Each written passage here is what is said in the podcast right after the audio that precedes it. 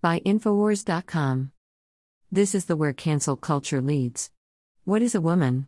A group of young women from the Whatever podcast were unable to answer that very simple question last week. Greater Than podcast host asks a group of girls, What is a woman? And none of them can answer because they're clearly scared of the left wing cancel mob. Greater Than. Greater Than this is where we are. Sad. pic.twitter.com slash all4kc5poxp. Greater than. Greater than Alex Rosen, and I Fight for Kids, March 11, 2023. One woman who did speak up immediately defended the trans community.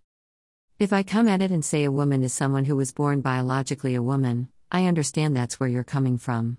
And I agree everyone is entitled to their opinion, but I personally, I as an individual respect trans people, I respect trans women, so I'm not to come on here and invalidate them by saying that, she said, adding she doesn't feel comfortable answering. Another woman also said she didn't feel comfortable answering the question, claiming the podcast host who posed the question seemed committed to misunderstanding the issue.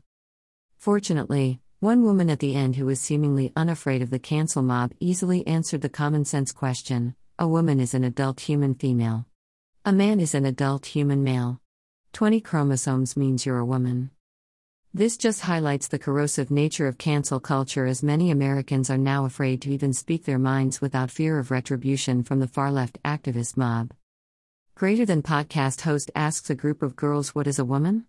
And none of them can answer because they're clearly scared of the left wing cancel mob. Greater Than. Greater Than this is where we are. Sad. pic.twitter.com slash all4kc5poxp. Greater than. Greater than Alex Rosen, and I Fight for Kids, March 11, 2023.